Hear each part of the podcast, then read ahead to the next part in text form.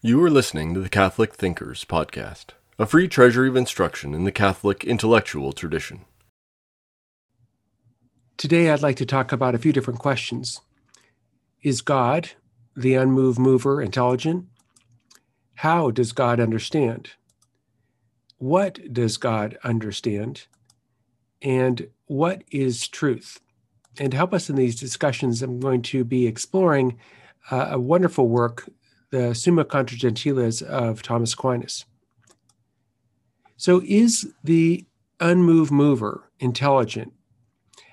You might think that the unmoved mover is simply a force, a kind of first cause that doesn't know anything and can't know anything. But Aquinas answers this question with a yes. He notes that every mover moves through a form at which it aims. But God is the first unmoved mover, so God moves through a form. But one cannot apprehend a form without intelligence, so God must be intelligent. Recall from the Summa or from our earlier discussions that God orders the universe. God is not just a mover, but a mover who imparts order on the universe. But a mover who is imparting an order is aiming at something naming, aiming at creating a sort of order. So if God is really the first unmoved mover who orders things, well, God must be doing this through a form. But you can't apprehend a form, you can't have a goal, you can't seek a purpose without intelligence. So God must be intelligent. Another principle that Aquinas would appeal to is the principle that effects cannot be greater than their causes. But clearly, there are intelligent effects in the world. That is to say, there are creatures like you and me. And so their ultimate cause must also be intelligent. If Aquinas is right that God has every perfection, and if it's true that intelligence is a perfection, well, then God must be intelligent. And whatever is ordered is the result of intelligence.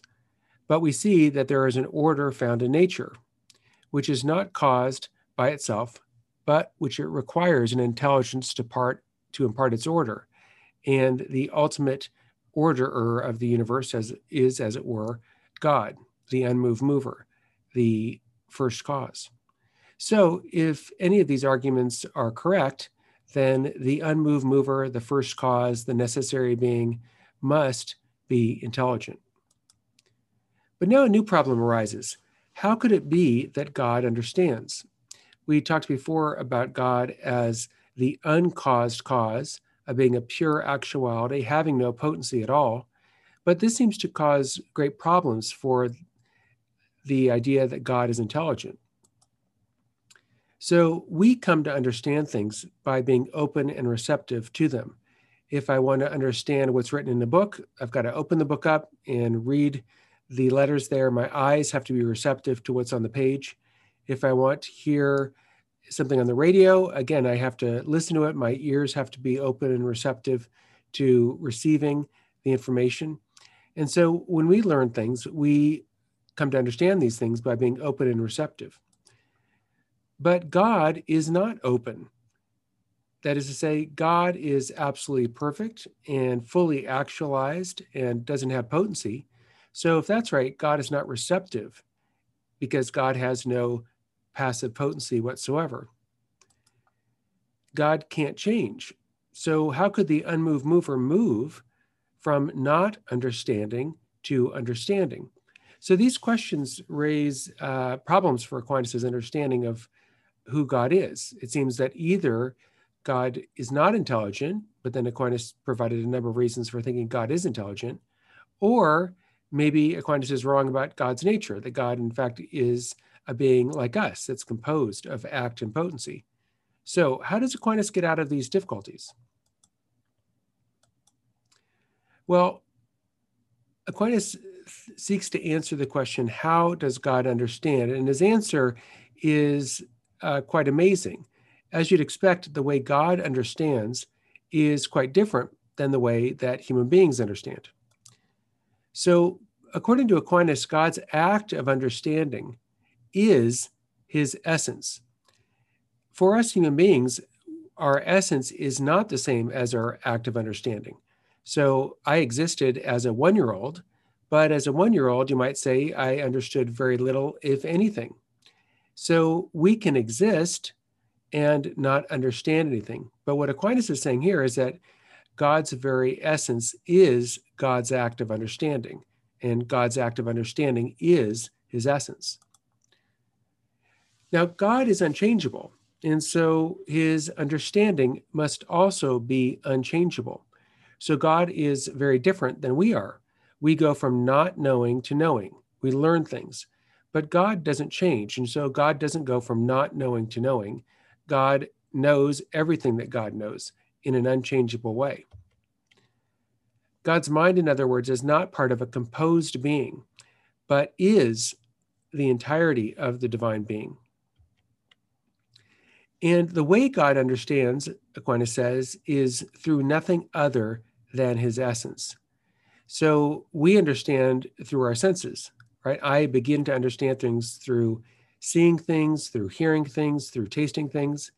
But God, Aquinas says, understands through his essence. If his understanding were through something other than his essence, well, then God would be in potency to that other thing.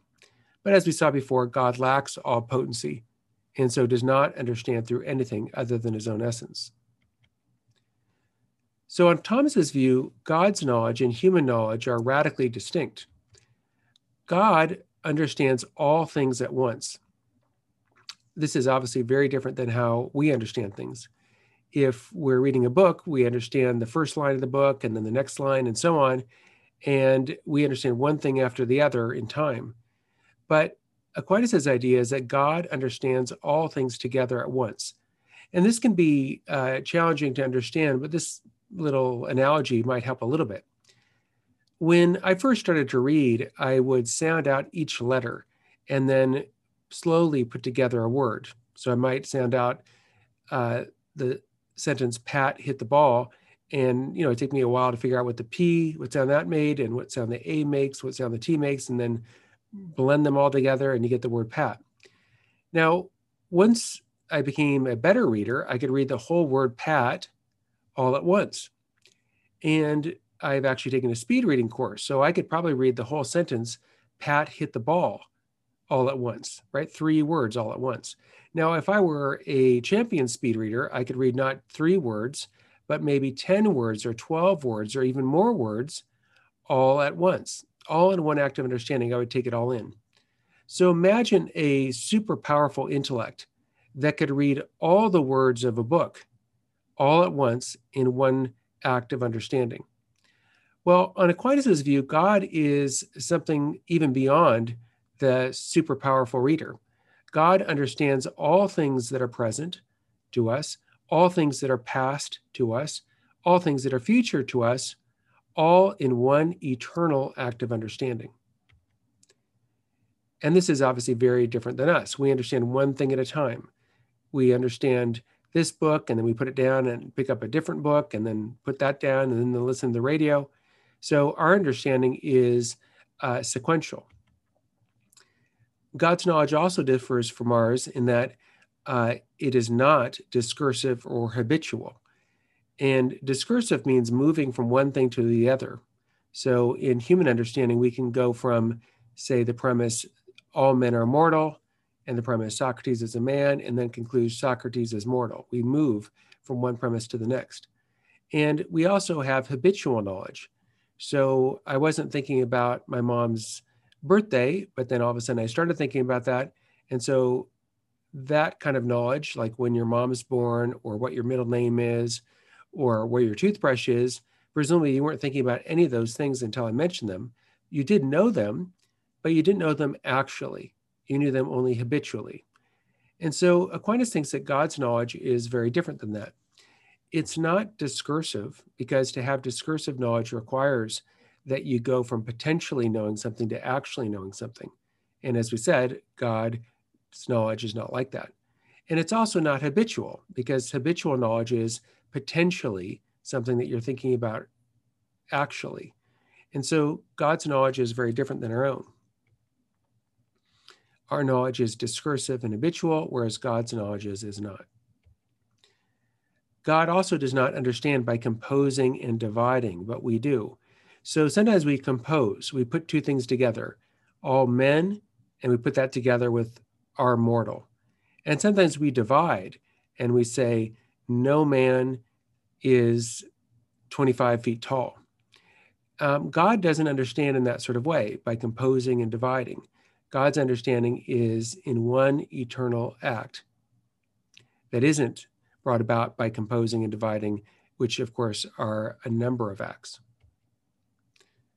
So, what does God understand? Well, first of all, Aquinas says God understands himself perfectly. Why? Well, remember, I, I said that God's understanding is God's essence. So there's a perfect unity between God's mind and God's reality. And so God, first of all, understands himself perfectly. Understanding is a unity of the one understanding and the one being understood. So if I understand you, that means there's a unity between me, who's understanding, and the thing being understood, namely you. So understanding is a kind of unity between the mind and some reality. And God perfectly understands himself because there's a perfect unity between God's mind and God's essence. In fact, God's mind is God's essence. So Aquinas holds that God primarily and essentially knows only himself. He is knowing himself primarily and essentially because before there was anything even created, God knew himself. God has always been a knower. And one of the reasons he thinks this is that he says the thing understood is the perfection of the one understanding. That is to say, if I really know something, if I know that 2 plus 2 is 4, if I know that force equals mass times acceleration, that perfects me. I'm better off knowing truths about the world. So if God didn't understand through his intellect, then he would be perfected by something other than himself, something more noble than he is. But on Aquinas' view, nothing is more noble than God. So God is not perfected by something outside of himself. Now, Aquinas holds that God not only knows himself, but knows all other things in himself. An effect is known when its causes are known and God knows himself, the cause of all, therefore he knows all the effects. So you might liken God to a, a, mirror and imagine looking in a mirror. And if you looked in the mirror, you could see everything that is reflected in the mirror. So if God is the first artist, if an artist knows himself perfectly, well, he knows the art that he makes. So if God is the first cause and he knows himself perfectly as a cause, and he couldn't know himself perfectly as a cause if he didn't know what effects he brought about, well, then God knows not only himself as the first cause, but in knowing himself as first cause, knows all the effects that come from him. He knows himself as a cause, and he cannot know this unless he knows what he causes. Hence, he knows everything that's caused. And God's understanding is for Aquinas that he understands all things together. God does not understand one thing and then another thing and then another thing, but rather God has one eternal act of understanding. God, since he's not in time, doesn't understand one thing now and then some other thing later. So this leads to surprising um, insights like that God understands you and understands your great grandmother and understands your great grandchild all at once in one eternal act of understanding. And the reason for this is that if God were to understand thing, one thing now and another thing later, well, then that would involve potency. Because if he understood one thing now and had, and not something, and did not understand this the very same thing uh, later, that would involve him moving from potentially understanding to actually understanding. But if God is not composed, well, then God doesn't have any potency in understanding. So let's consider a question What is truth? This is a very famous question that Pontius Pilate asked Jesus. And there are at least two very famous answers given for this idea of what is truth. Aristotle's way of thinking about it was as follows To say of what is that it is not, or of what is not that it is, is false. While to say of what is that it is, and of what is not that it is not, is true.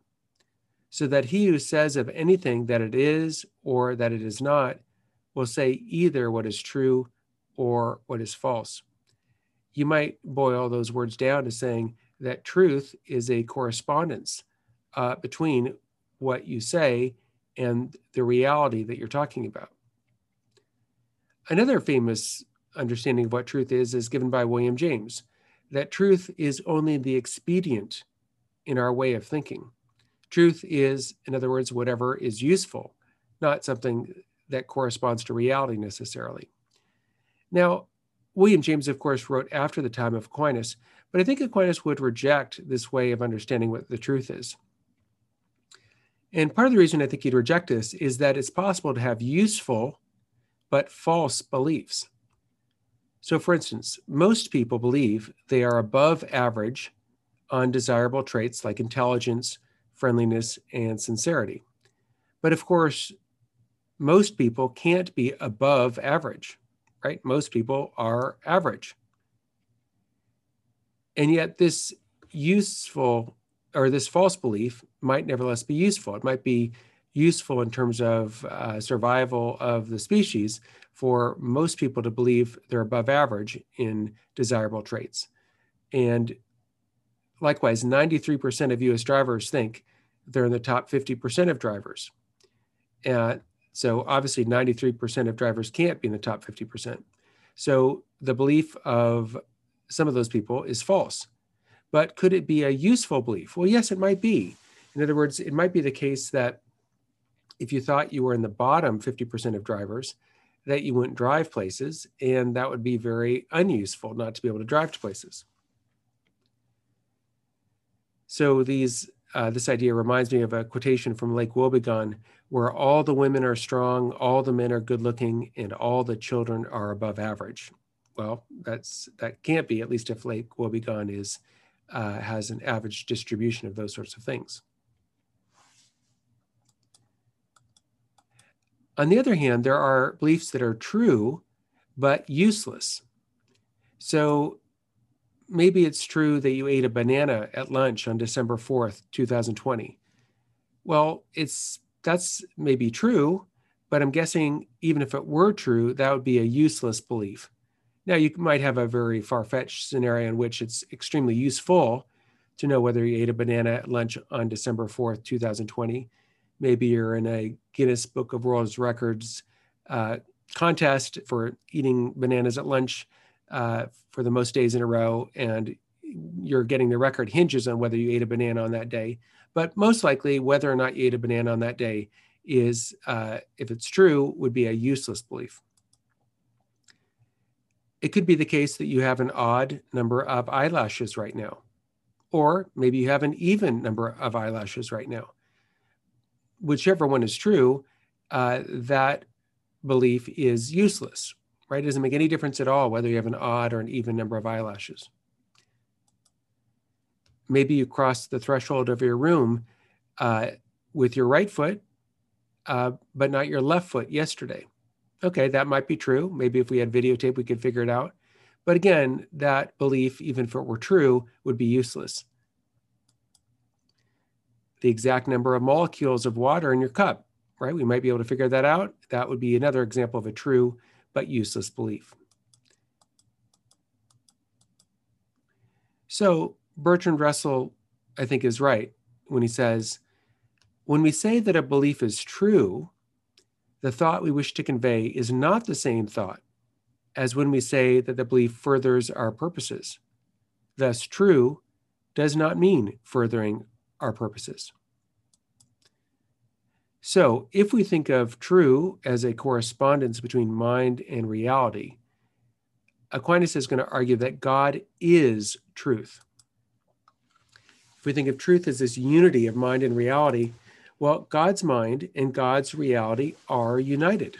In fact, perfectly united, they're the same thing. Therefore, God is truth. Truth is a perfection of understanding. That is to say, when we know the truth, when we're educated, when we know how to read and write and know our math, that's a perfection of our understanding. But God has every perfection. And so his mind has the perfection of truth. Truth is the goodness of the intellect, but God has every goodness. And so God is truth. And Aquinas thinks this is also confirmed by revelation when Jesus says, I am the way, the truth, and the life. So we see again how for Aquinas, there is a harmony between faith and reason. Reason teaches that God is truth, and faith also teaches that God is truth.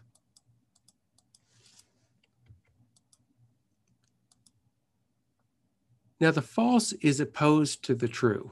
That is to say, if a statement is false, that is another way of saying the statement is not true.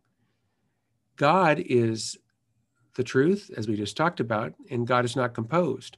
So if God is not composed, he can't be composed of partly true and partly false. If God is true, God has to be the whole truth, the purest truth, nothing but the truth.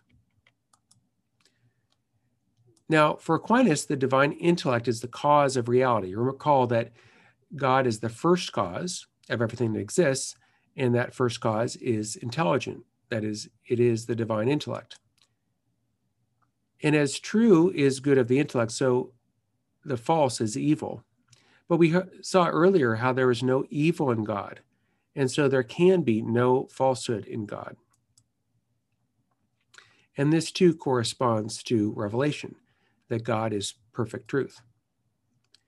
And this leads us to a very important and very practical conclusion about the trustworthiness of revelation.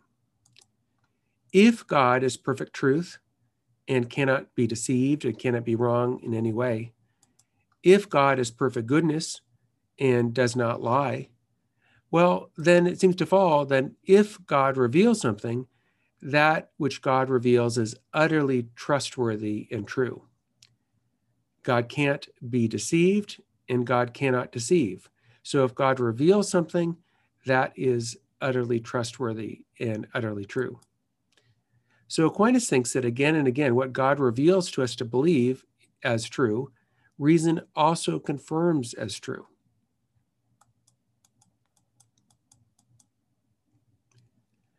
Next, Aquinas talks about the idea that God knows singulars. God knows things as their cause, as the first cause of everything. And so singular things are effects that come from the first cause, as we talked about earlier when we discussed the five ways. So God knows singulars. Aquinas' idea is that God knows individuals.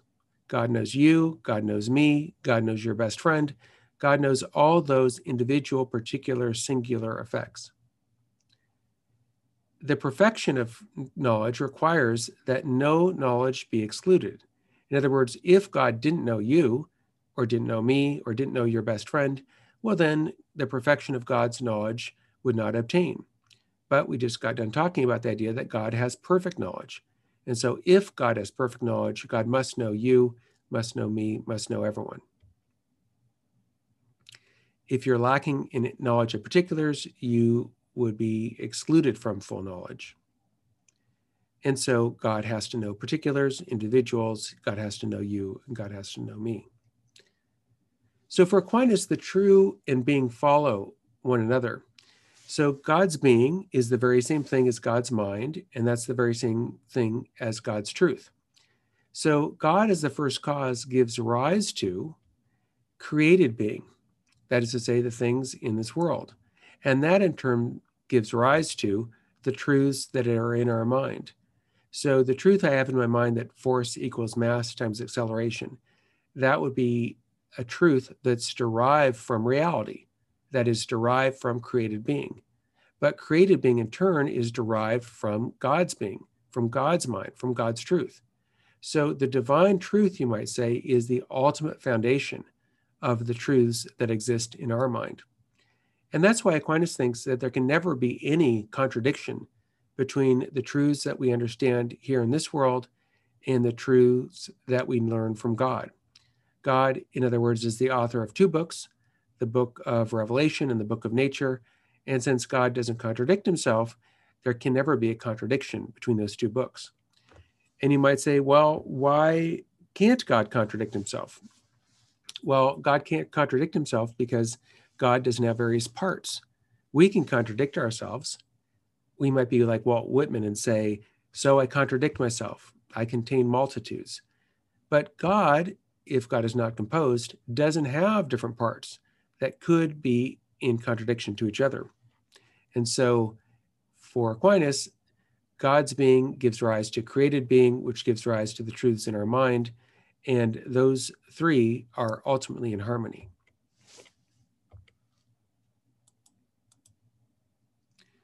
In fact, Aquinas thinks that God knows even non existent singulars. So, what's a non existent singular? Um, I don't have a twin brother, but I could have had a twin brother, right? If in utero uh, the embryo is split into two, well, there would be twins, identical twins. And that didn't happen in my case, but God knows what would have happened had that taken place. Aquinas thinks that God knows what would have happened if you had, I don't know, uh, gotten married to the very first person that you ever found beautiful. God knows what would have happened if you had died in a car accident when you were five years old. So God knows non existent singulars. Why? Well, God is infinite perfection, as we talked about earlier, and hence the whole of creation cannot reflect God's infinity. And so there are things you might say within God that could have been created, but that were not. God knows his essence completely, he knows his power completely, and the and therefore his knowledge extends not only to things that are, but also to things that are not.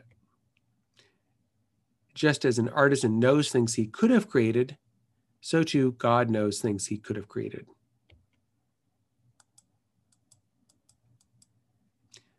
God even knows future contingent free actions.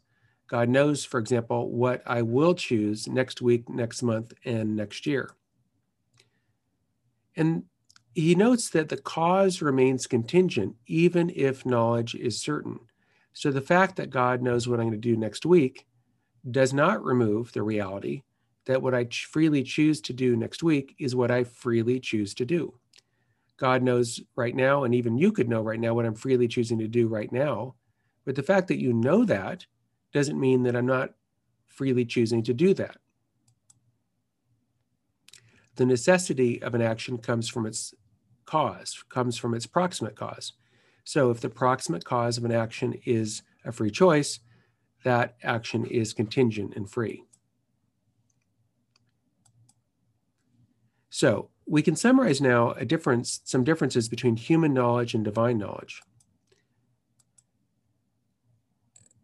Human knowledge is finite that is limited, it has a beginning and an end. Divine knowledge is infinite. Human knowledge is brought about by many acts. Divine knowledge is one eternal act.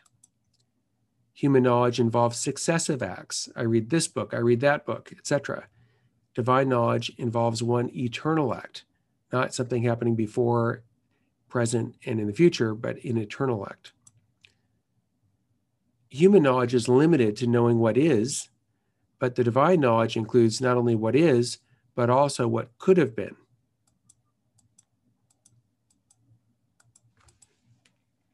So this gives rise to a new problem. If Aquinas is right that Jesus is God and that human knowledge is not like divine knowledge, does Jesus know like God or does Jesus know like a human being?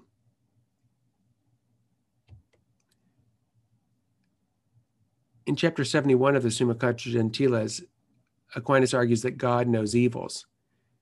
Evil, as we talked about earlier, is the absence of a good, which is natural and do a thing. So it's not evil if I'm lacking wings.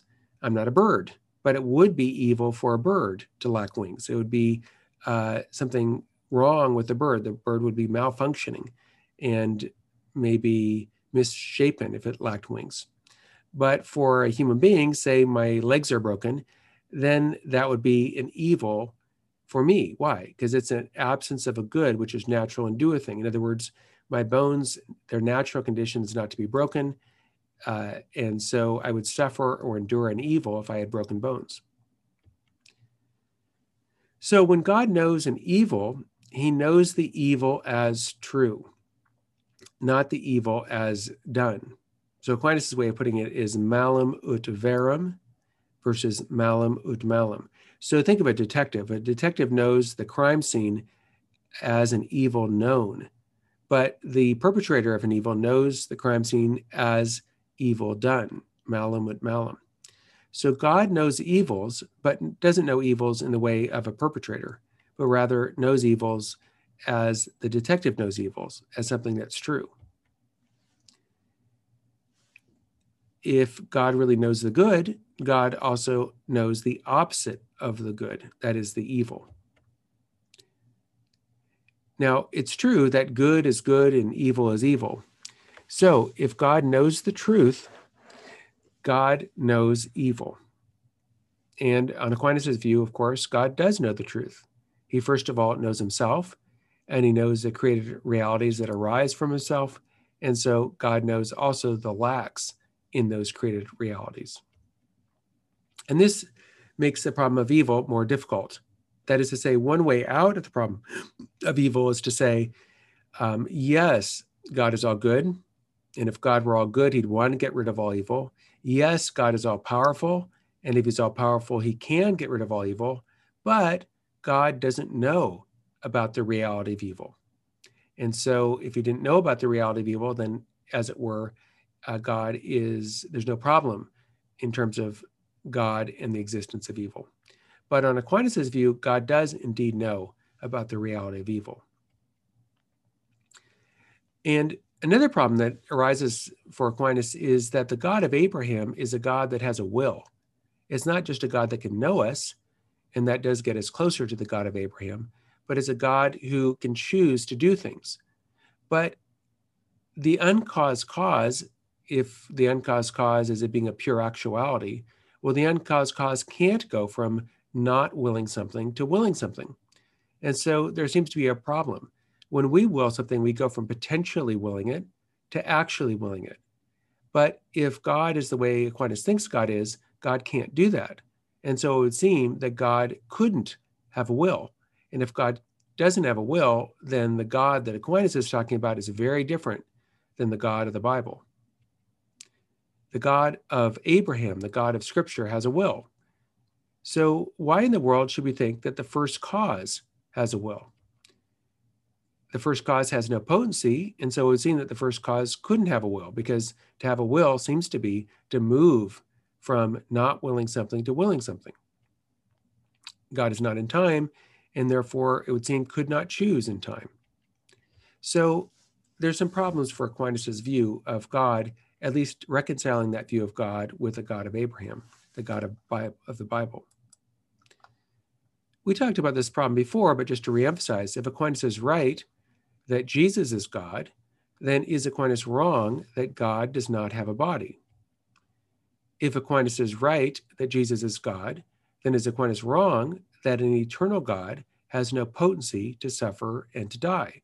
Because clearly, at least Aquinas thinks, Jesus did suffer and did die. So, next time we will continue our discussion of Aquinas, and maybe we'll be able to pick up on some of these issues and problems and questions for Aquinas' understanding of who God is and Aquinas' understanding of both faith and reason. We hope you enjoyed listening to Catholic Thinkers.